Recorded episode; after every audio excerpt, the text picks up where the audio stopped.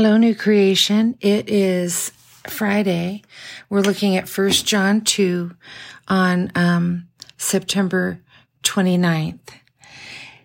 It's a beautiful chapter talking about Jesus being our advocate, giving us an old commandment in a new way because we're looking at the command that is true in him and in you because the darkness is passing away and the true light is already shining. And in that, if we say we are in the light, then we have no excuses but to love others. We cannot say we are in the light and hate our brothers or sisters. Um, there are several places in this chapter where we are encouraged to abide.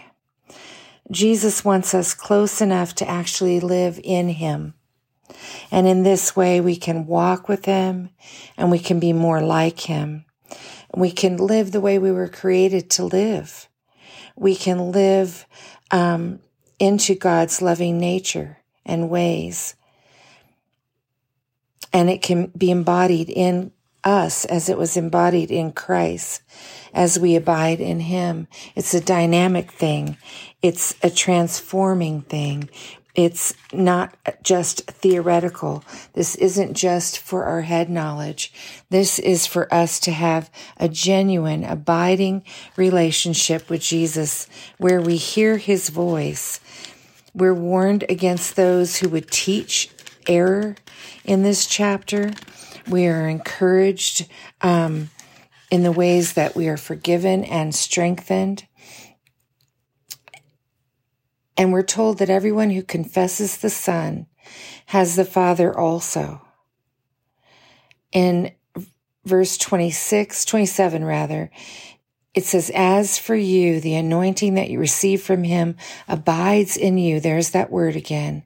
And you don't need anyone to teach you, but as his anointing teaches you about all things and is true and is not a lie, and just it has taught you, abide in him. And that requires that we spend time with him, that we spend time in the word, that we hear, that we listen. We have some time in solitude and we have rest weeks. You know, there's, there's space for that in our community. So we need to be wary of false teachers and to be careful, um, that our own beliefs, life and teaching convey the truth of who Jesus is. And when we fail, when we sin, we can confess what a privilege we are to confess our sins and he's faithful and just to forgive us of our sins and cleanse us from all unrighteousness. How beautiful is that? That we have a faith in which restoration and love guide us and into being able to um, confess our sins, to repent. These are privileges. So we dare not water this wondrous message down through cheap grace or faulty teaching. And that requires that we do a bit of work, that we, that we know what the truths are, that we know what Jesus said and, and how he said it.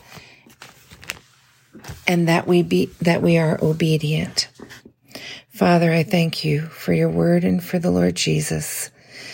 Jesus, thank you so much. And Holy Spirit, give us wisdom, guide us into all truth, give us courage. And thank you, Father, for the privilege of confession, repentance, and restoration. In Jesus' name, amen.